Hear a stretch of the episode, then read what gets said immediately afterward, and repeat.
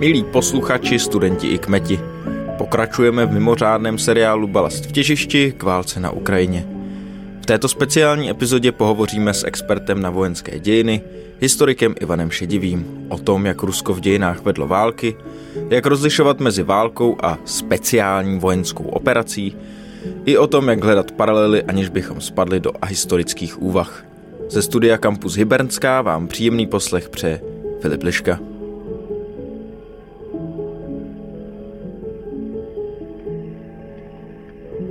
Profesor Ivan Šedivý, ředitel Ústavu českých dějin a odborník na vojenské dějiny. Dobrý den, pane profesore. Dobrý den. Pane profesore, myslel jste si ještě před tou ruskou agresí, že studium evropských válek bude vlastně jenom pouze otázka minulosti a dějin?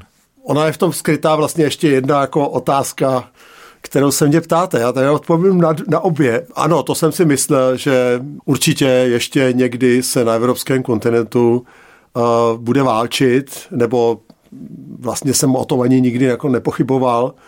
Konec konců ty poslední válka, byť uh, můžeme jako říct, že třeba nebyla v tom, v tom v takovém rozsahu, jako dneska už válka na Ukrajině je v těch 90. Eh, letech na Balkáně Eh, probíhala, ale i nehledě na to jsem si jako myslel, že bude někdy nějaká, nějaký vážný eh, konflikt v Evropě ještě jako probíhat. Eh, ne, ne, nepřemýšlel jsem o tom, jestli to bude ještě za mého života, nebo jestli to stihne až třeba nějaké potomstvo, ale prostě dějiny, jako války tady jsou a nejsem z těch, kteří by mysleli, že je možný vymyslet nějaký dokonalý systém, dokonalý systém, kterým bychom se jim vyhli. Ale já jsem tam cítil ještě jako eh, pod otázku, jestli jsem si myslel, že taková válka bude eh, v případě toho rusko-ukrajinského eh, konfliktu, tak to vlastně ještě těsně před vypuknutím, vypuknutím té války před těmi třemi týdny jsem odhadoval, že ne, no to se přiznám, tak jsem to taky čestně potom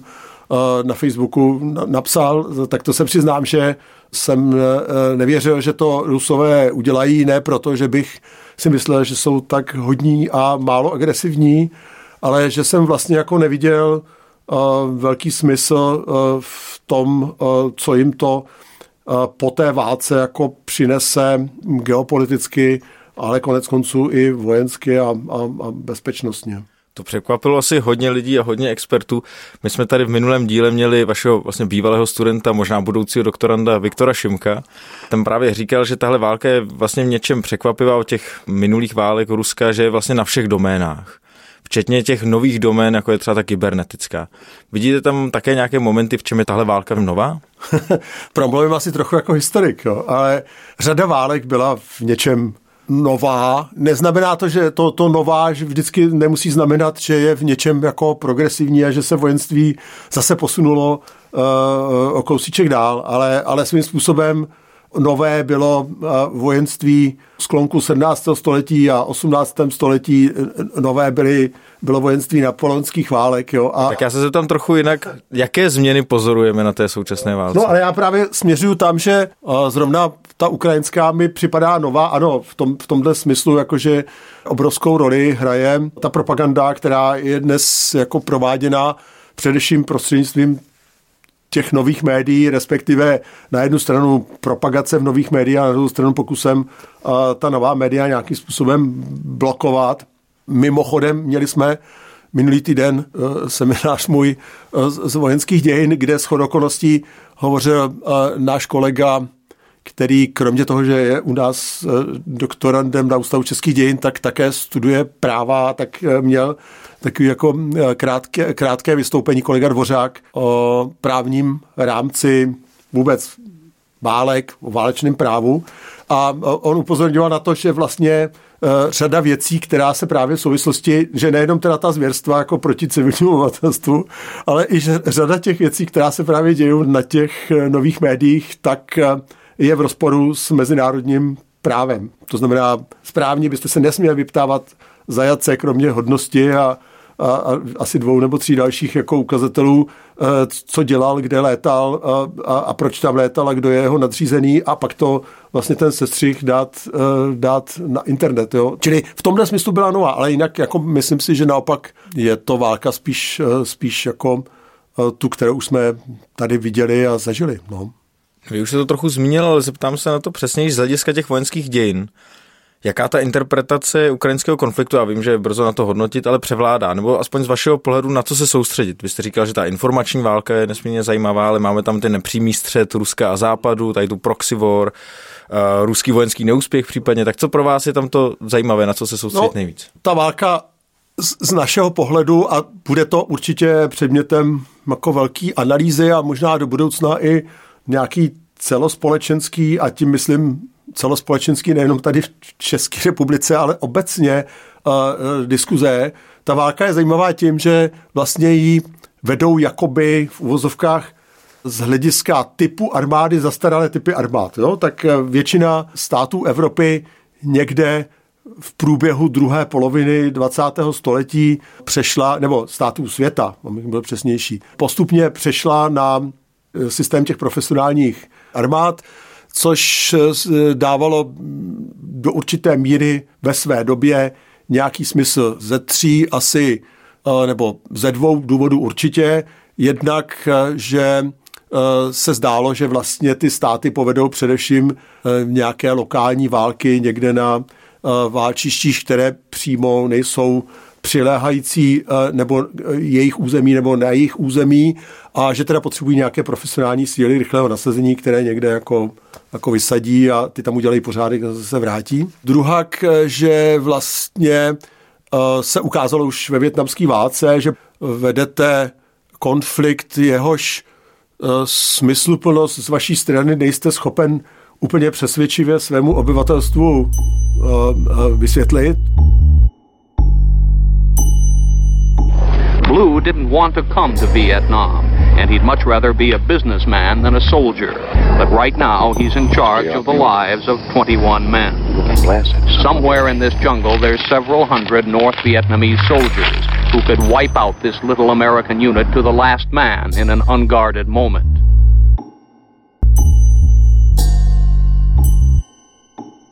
Pro ty Američany, kteří bojovali v ní, i pro ty, kteří bojovali doma proti ní a také pro ty, kteří ji jen zahlédli ve večerních zprávách, byla válka ve Větnamu desetiletím agónie, nejkontroverznějším obdobím od války severu proti jihu. But opposition to the war was growing. Voices of those objecting to U.S. involvement in Vietnam were getting louder. In May of 1970, four students were killed by National Guard troops during a campus protest at Kent State University in Ohio.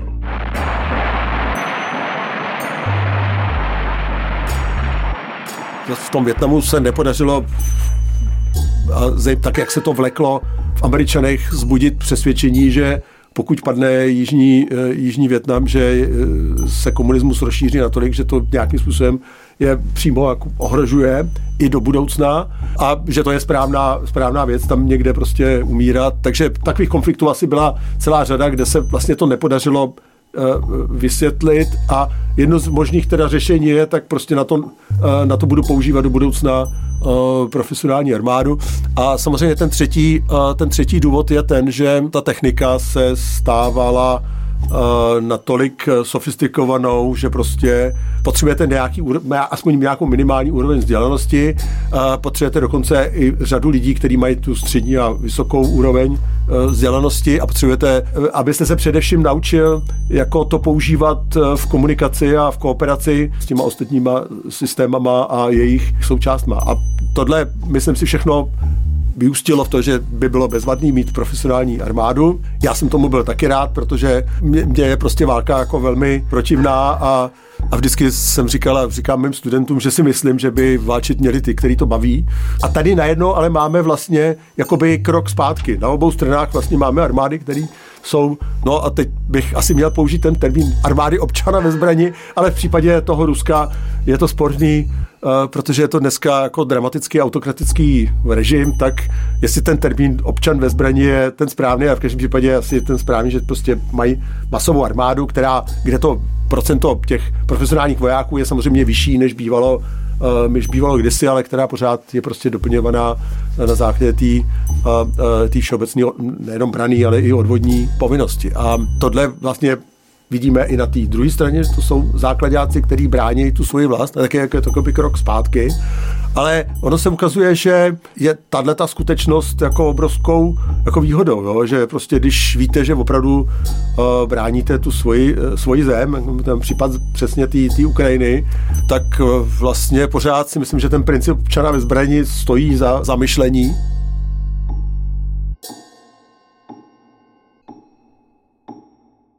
Já bych se přece jenom vrátil ještě k té propagandě, protože ve veřejném prostoru samozřejmě obíhá celá řada různých termínů a pojmů, jako je invaze, agrese, nebo to propagandistické speciální vojenská operace a vlastně konečně ta válka. Tak nabízí nám třeba studium vojenských operací nějaké konkrétní pravidla, jak mezi nimi rozlišovat, nejen tedy v tomhle případě? To je věčný, věčný téma, eh, jako definice války je, je, je věčný téma ze dvou eh, pohledů. Za prvé z toho pohledu eh, diachronního, to znamená, jestli ty společnosti před vznikem civilizací spolu válčili, tak já jsem měl, ale bylo to v úvozovkách, jo, že jsem měl přednášku, že, že šimpanzi taky válčí, ale spíše dneska ten problém asi, že těch definicí je hodně právě z úhlu pohledu, kterým se na to eh, kterým se na to díváme. Já si myslím, že problém je, že jenom zvolna překonáváme nějakou starou definici eh, té války, která je taková ta sociálně politická, to znamená, to je ta představa, že válku nutně spolu vlastně musí víc v podstatě jenom dva státy, po případě maximálně, že teda může to být i, i, i nějaká občanská občanská válka, ale těch úhlů pohledu je prostě, je, je prostě X. Jo. Eh, to zása, základní rozlišení může být jako kvalitativní, to znamená, že to je nějaká povaha eh, konfliktu, respektive ozbrojeného konfliktu, kterou už můžeme označit za válku, ale může to být i kvantitativní. Že ten Stockholmský ústav pro výzkum míru, který už desítky let vydává tu úžasnou statistickou rečenku CIPRI Yearbook, kde eh, počítají všechny vyrobené bojové prostředky během uplynulého roku, to je jedna řada a druhá řada sleduje všechny ozbrojené konflikty ve světě, tak ty to mají, pokud vím, eh, nastaveno tak, že, že za válku počítají uh, takový konflikt, kde za rok padne víc než tisíc lidí. Tak to na Ukrajině padlo? No ne, tak na Ukrajině je to válka bez, jako beze vší pochyby, já myslím, že a tady se shoduju s řadou odborníků, kteří tomu asi rozumějí víc a který nedávno k tomu i v televizi a různě jako mluvili, že to prostě vzniklo tak, že že opravdu a Rusové si původně zřejmě představovali, že udělají něco jako speciální vojenskou operaci, to znamená, že tam někde u toho letiště e, vysadí nějaký výsadkáře, který prostě proniknou do Kijeva, e, zajmou Zelinského, dosadějí nějakého loutkového prezidenta a, a mezi tím ten povolá ty, ty zbylé jednotky, které stojí na těch hranicích, čili nějaký takový jako plán, který vlastně třeba se i pokoušeli udělat v srpnu 68 tady, tady v Praze, tady nejdřív začali přistávat už vlastně jako ty Antonovi na tom ruzinském letišti. A, no a když se jim to jako ne, nezdařilo během prostě prvních dvou dnů, jako by tenhle plán províc, tak jim asi zač, začalo připadat půvabný, že že tomu tak budou říkat i, i, i, i nadále, ale říkám, to, to, že to je válka eh, a dokonce válka opravdu, jaký, jako jejíž rozměry a eh, styl válčení jsme tady opravdu strašně dlouho jako eh, nezažili, protože jsem téměř dneska už přesvědčen zcela určitě, že, že Rusové vlastně tu válku proti tomu civilnímu obyvatelstvu a každým dnem se vlastně to, to stupňuje tenhle ten způsob boje, takže používají záměrně. No.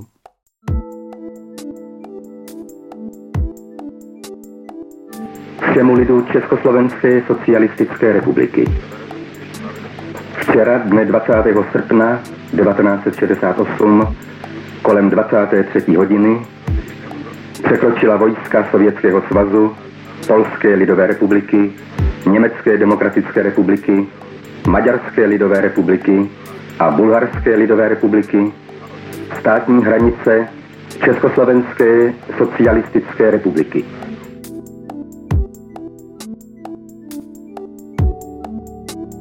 Afghánistán 1979 až 1989. Sovětské jednotky zemi okupují. V afgánských horách kmenoví vůdci a velitelé sil odporu, známí jako mujahedinové, plánují partizánskou válku, která má být protiváhou sovětské okupace. V zákulisí obou válek probíhají zbrojní závody mezi Sovětským svazem a Spojenými státy.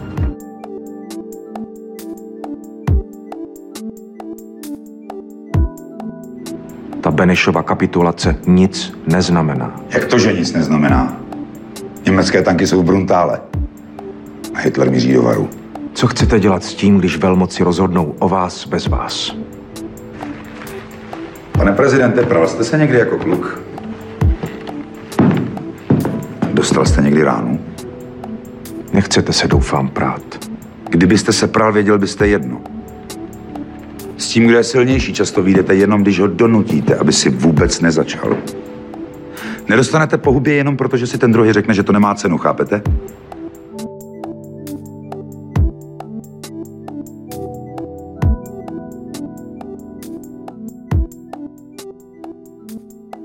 To zmínil s tím eh, srpnem 68, ale častokrát se objevují ty různé paralely, eh, ať už tedy eh, k roku 1968 u nás, nebo častokrát i k tomu roku 1938 a agresi Hitlera vůči Československu. Mě by zajímalo z pozice historika, protože ty paralely jsou něco velmi přirozeného v našem myšlení, ale jak hledat nějaké paralely, které, které jsou do nějaké míry přiléhavé, ale abychom nespadli do nějakých ahistorických úvah? A asi bych nehledal paralely. Já bych asi nehledal odpověď paralely. historika, kterou jsem očekával. A tam prostě ta situace byla po každý, po každý, po každý jiná. Jo? A má smysl hledat, hledat ty paralely, které jsou nějakým způsobem srovnatelné jak, jak v čase, tak, tak situačně možná. Ale, ale že bych hledal paralely nějaký třeba mezi srpnem a tady tím, co se děje na Ukrajině, nebo dokonce 38. tady tím, co se děje na Ukrajině, to, um, to bychom zašli do strašně dlouhého vyprávění a myslím si, že v tomhle smyslu to nemá moc velký smysl. Spíš jako bych hledal tu linii a tady myslím, že úplně jako mi opravdu překvapilo, v jak neutěšeném stavu pravděpodobně ta ruská armáda je, a jak to vlastně opravdu je v těch tradicích. A teď ale často říkají lidi, to je v tradicích ruského válčení. Že? No, no opravdu, že? to je, začíná někde úplně dávno, dávno. E, má Dušan Uhlíř v té svoje, svoj, svoj dnes už klasický knížce Slunce nad Slavkovem, že uvádí ty citace těch místních kronik uh, moravských, že ty místní lidi jsou úplně perplex z toho, že když tam najdou nějaký ten vak toho buď, buď zajatýho nebo, nebo mrtvýho nebo raněného ruského vojáka, tak on v tom vaku nic nemá. On tam má trochu slámy a možná některý trochu chleba. Jo? A on tam nic nemá. Jo? Tohle ale je, je vlastně takový ten opravdu a co, co proto Rakušani mají to slovo jako šlamperaj prostě, že jo, taky ale v tradicích vlastně to bylo v tradicích všech, i třeba těch socialistických armád, jo, prostě já si vzpomínám za nás prostě opravdu, ano, byli samozřejmě určitě taky jako bojeschopní útvary, ale jinak technika v hrozném stavu, korupce v hrozném stavu, morálka v hrozném stavu. Takže ono je to typický jako pro tu Rusko, ale řekl bych, že je to taky typický pro tu tradici těch uh, socialistických armád, zejména po tom roce uh, eh, 45. No. Ale pak je tam druhá věc, tak tam asi směřujete. No je to prostě armáda, která vždycky ať už to byla ta sovětská, nebo ta, ta eh, dneska ruská si myslím, že tam jako je velmi nízký práh úcty eh, k lidskému životu nejenom protivníka a civilního, ale i k tomu životu těch vlastních vojáků. Já jsem včera zrovna četl vlastně takovou eh, jako zajímavou věc, která vypovídá vždycky o úrovni té armády, že prostě armáda, která nechává i když jsou třeba mrtví, ale možná, že nebyli mrtví, možná, že byli jenom ranění, nechává prostě ležet ležet na ulici svoje vojáky a, a odejde, tak prostě to je prostě armáda uh, barbarská horda, že jo, prostě patří opravdu k tomu, k tomu morálnímu jako etosu těch našich západoevropských uh, nebo euroatlantických armád, že prostě i o ty, o ty padlí se staráme. Jo, to je, tak je to sice pohádka, že jo, ale znáte asi Mela Gibsona, film uh, Dolí stínů o, počátku války ve Větnamu, kde Mel Gibson říká, nemohu vám slíbit, že se vrátíte domů živí, ale mohu vám slíbit, že se vrátíte domů všichni. Jako, jo? A to si myslím, že je, je prostě imperativ, který třeba my, se snaží ty armády uh, prostě dodržovat, když vidíte tady prostě prostě nechají. Správně jeden komentátor jsem včera četl, tak říká, no ale my ani dokonce nevíme, jestli třeba ten voják nebyl jenom raněný, tam prostě nechali. Vy jste říkal, že vás ten zásek ruské armády na Ukrajině překvapil. Můžeme pozorovat eh, nějaké změny u Ruska v přístupu k vedení války, ať už na počátku 21. století nebo teď v kontextu této války? No, ono prostě to jsou opravdu asi nějaký limity, který ta, a, a má to podle mě, ale pro nás asi, je, já, já nejsem vojenský odborník, jo, ale já, já jsem teda udělal predikci, která z toho vyplývá, která není úplně pozbudivá. E, prostě ta armáda, že jo, po, po tom propadu těch e, celého rozpadu Sovětského svazu a propadu Ruska těch 90. letech, tak nepochybně zmodernizovala, ale pravděpodobně vlastně jako řada věcí a tam pořád jako nefunguje. Zejména nefunguje třeba vlastně jazyčním spojení, že Všichni jsme četli, že se spolu domlouvají bať na přístupných frekvencích, anebo dokonce mobilama. Jo. Čili pořád jako, e, má asi nějaký jako deficit těch opravdu e, sofistikovaných elektronických systémů, který na jednu stranu jako umožňují to vlastní spojení a na druhou stranu narušují spojení nepřítele a, a zjišťují ty informace a tak a to v tomhle podle mě, jo, jako že si asi vyrobili lepší tank, ale, ale ten tank neví, jak, jak bojovat, protože chybí to, uh, to spojení.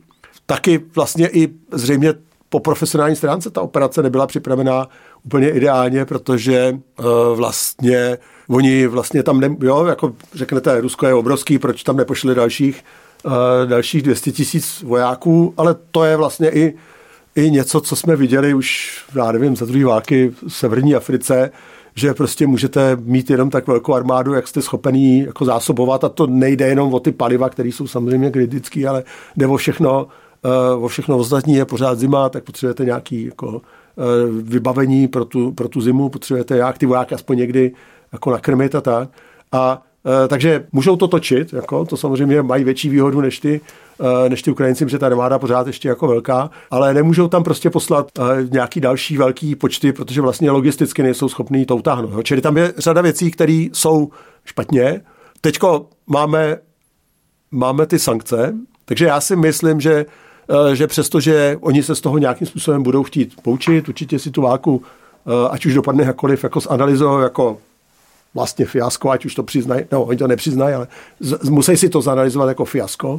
Konec konců vlastně ten Putin tím, že začal vyhazovat ty, ty generály, ať už z té tajné služby, nebo i některý ty generály z té armády, tak jako přiznává, že to nejde tak, jak by chtěl, tak si to zanalizují, že, to, že něco bylo špatně, ale to, co by se teda nabízelo, že přidat na té modernizaci, zejména třeba na, ty, na těch prvcích toho velení a spojení, tak myslím si, že nebudou schopní se stejně dostat k těm špičkovým technologiím. A mám právě obavu, že jedním z těch závěrů, který si z toho udělají, bude ten, že vlastně začnou, a ty hlasy se už tak jako mírně jsme tady slyšeli, jako z té ruské strany, tak začnou víc kalkulovat třeba s nějakýma možnostma té omezené jaderné války a těch lokálních jako taktických jaderných úderů, protože to je něco, co prostě, čem, čem jsou teda vlastně jako Eh, na tom i oproti všem evropským státům relativně, relativně dobře. Jo. Čili jako třeba ten závěr, že, že ta vojenská doktrína by do budoucna ruská mohla víc jako stavět na tom, eh, na nějaký ty představě těch eh, taktických jaderných úderů a, a nějakým způsobem oprášení ty myšlenky jako lokální jaderné války, tak ten si myslím, že je jeden z těch, z těch který, ke kterým ty rusové můžou dojít. No. Což není dobrá zpráva.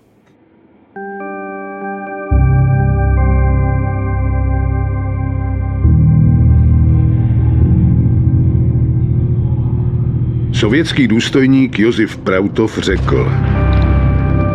Nenávist byla tak hluboká. Měli jsme už války dost.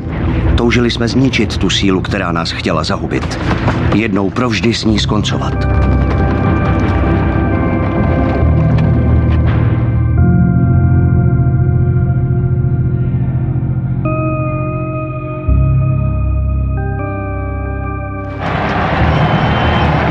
konci roku 1944 měl Stalin ve své moci většinu východní Evropy. Jeho vojska ovládala baltské země, Polsko, Rumunsko a Bulharsko. Pro sovětské síly vládly v Jugoslávii a Albánii. V jeho hledáčku se ocitly Maďarsko a Československo. Stalin úspěšně položil základy budoucího sovětského bloku.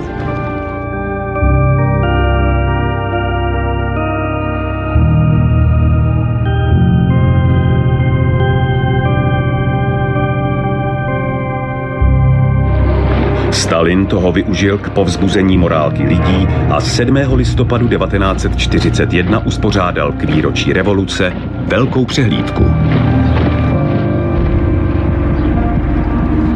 Soudruzi rudoarmějci, celý svět se na vás dívá jako na sílu, schopnou zničit lupičské hordy německých vetřelců. Připadlo vám veliké osvobozenecké poslání. Buďte tohoto poslání hodni.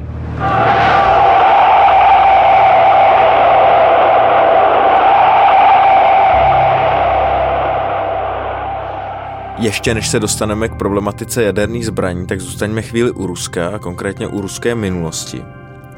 Jaký význam hraje pro Rusko druhá světová válka, to často omílané vítězství v ní?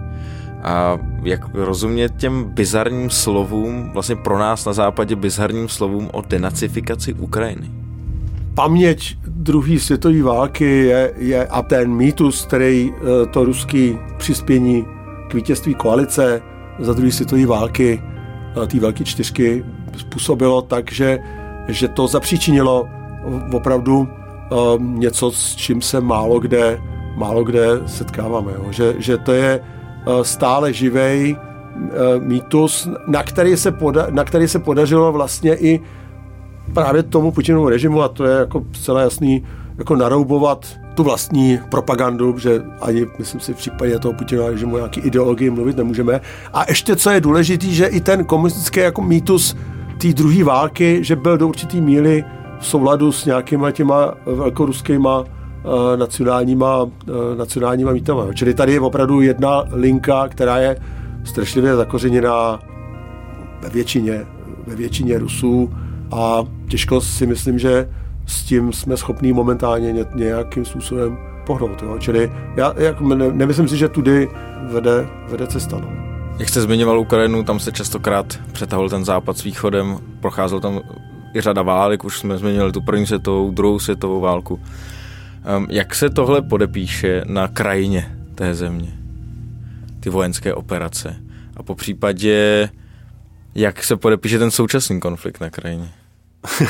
no, to je docela hezká otázka, tak uh, to já vždycky říkám, jako, že, že vlastně se to málo dělá, u nás vlastně moc ne, ale něco jako environmentální dějiny válek prostě existují a tu tvář země, ten konflikt jako samozřejmě mění zásadně někde. A nejde o to teda jenom, že teda vlastně srovnávají dneska, myslím si, že to prostě než Zelinský říkal, prezident Zelinský říkal, že postavíme nové nové, no, no, novou krásnější Ukrajinu, ale bude to asi velmi dlouho, velmi obtížné a myslím si, že velmi eh, dlouho trvá ta vlastně myslím si, že bez nějakých opravdu zásadních finančních injekcí západu, kterým zase si myslím, že nebude úplně jako nějaká velká ochota, protože sami na tom teďko nejsme z mnoha důvodů dobře, eh, tak to bude trvat dlouho. Jo? Ale eh, nemám na mysli jenom prostě ty, ty města a továrny a, a infrastrukturu, ale samozřejmě jako velký boje eh, měněj i ten biotop. Jo? Je to věc, která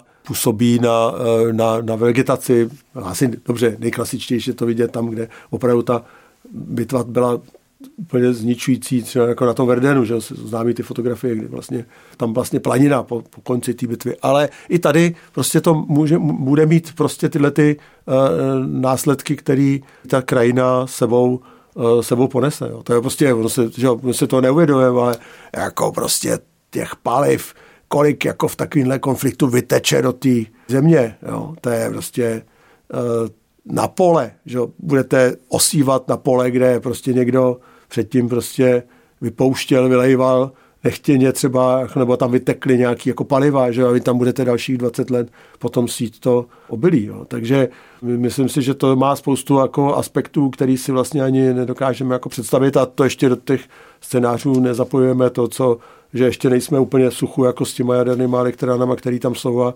a který ještě můžou nám udělat spoustu eh, vrásek na čele. A k jádru se ještě vrátíme takovou poslední teoretičtější otázkou, ale mm, jakou proměnu z hlediska vojenských dějin, a teď nejenom nutně v Evropě, přinesly jaderné zbraně? Já to mám jako zase asi rozpůlený, jo, že tu otázku. Já jsem a vždycky se se svýma studentama o toho přu a, a kolega Lundák a tak a všichni mi říkají, že jsem jako snílek a tak. A já, já, jsem, já jsem určitě jako zásadní jako odpůrce jako to použití eh, jaderných zbraní a to i těch v uvozovkách, které to říkám, prťavých jako z, tý, z toho závěru té druhé světové války. Takže já třeba prostě si nikdy jako nějak vnitřně nesrovnal s použitím nebo se svržením atomových bomb na, na Hiroshimu a, a Nagasaki. Na druhou stranu vám odpovím vlastně paradoxně možná, eh, na druhou stranu si opravdu myslím, že atomová zbraň pokud je, jich má víc, víc eh, států, když tam není na to ten monopol, tak eh, činí svět, činí svět přece jenom jako nějakým způsobem bezpečnější, protože vždycky samozřejmě ti lidé budou přemýšlet. Myslím, že i ten největší jako šílenec bude přemýšlet o tom, je, je, jestli opravdu přišla ta chvíle, kdy, kdy to jako použít. Samozřejmě víme ty případy, kdy svět stál jako na Prahu a ty jaderné války. A svým způsobem si myslím, že to jako je to, to jaderné ostrašení je jedna z možností, jak nějakým způsobem pravděpodobnost vzniku konfliktů těch velkých, jo, nebavíme se o nějakých jako lokálních konfliktech, ale těch velkých, jak pomáhá tomu. No. A teď nemyslím jenom ty velké dvě velmoci, supervelmoc je dneska, jak se ukazuje, jenom jedna z nich, ale ty dvě velmoci jaderný, který se teda drží opravdu tímhle vzájemně v šachu, ale myslím, že i, i, i vlastně tak to vidíme na, třeba na, tom, na, na, na Izraeli, že, jo, že asi bez těch jaderných zbraní by, by ta jeho bezpečnost nebyla tak úplně, uh, úplně dobrá, uh, jako když je to ta byť nepřiznaná atomová mocnost regionální, jo, ale pořád je to atomová mocnost. Jo. Takže já, já si myslím, že že, že, jo, že eh, použití atomových zbraní je jako naprosto pro mě jako morálně neospravedlitelně nepřípustných, ale jejich vlastnění je, je asi nějakým způsobem opodstatněný a, a vlastně malý státy, jo, jako kdyby jako ty, tady ty státy toho východního křídla na to jsme měli nějaký sdílený, ono to nikdy ty velké velmoci už nikdy nedopustí, jo, to tu šanci jsme propásli, jo, ale kdyby měli sdílenou jako nějaký sdílený atomový kapacity, takže jsme asi byli tady jako taky klidnější, no. To je samozřejmě snílkovský, to se nikdy nestane, protože ty jaderné velmoci už dneska do toho klubu a, a klubu nikoho, a, nikoho nepustí. Tak doufejme, že i ten největší šílenec opravdu bude přemýšlet nad tím tlačítkem a já vám moc krát děkuju za rozhovor a přeju nám všem trochu více snílkovství v těch vojenských záležitostech. Děkuji moc za pozvání, mějte se hezky.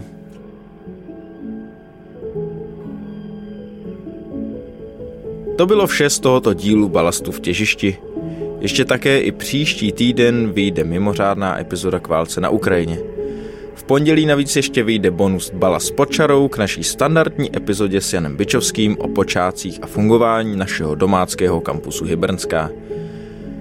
Sledujte také naše sociální sítě, které pro vás z Paříže spravuje Ondra Černý.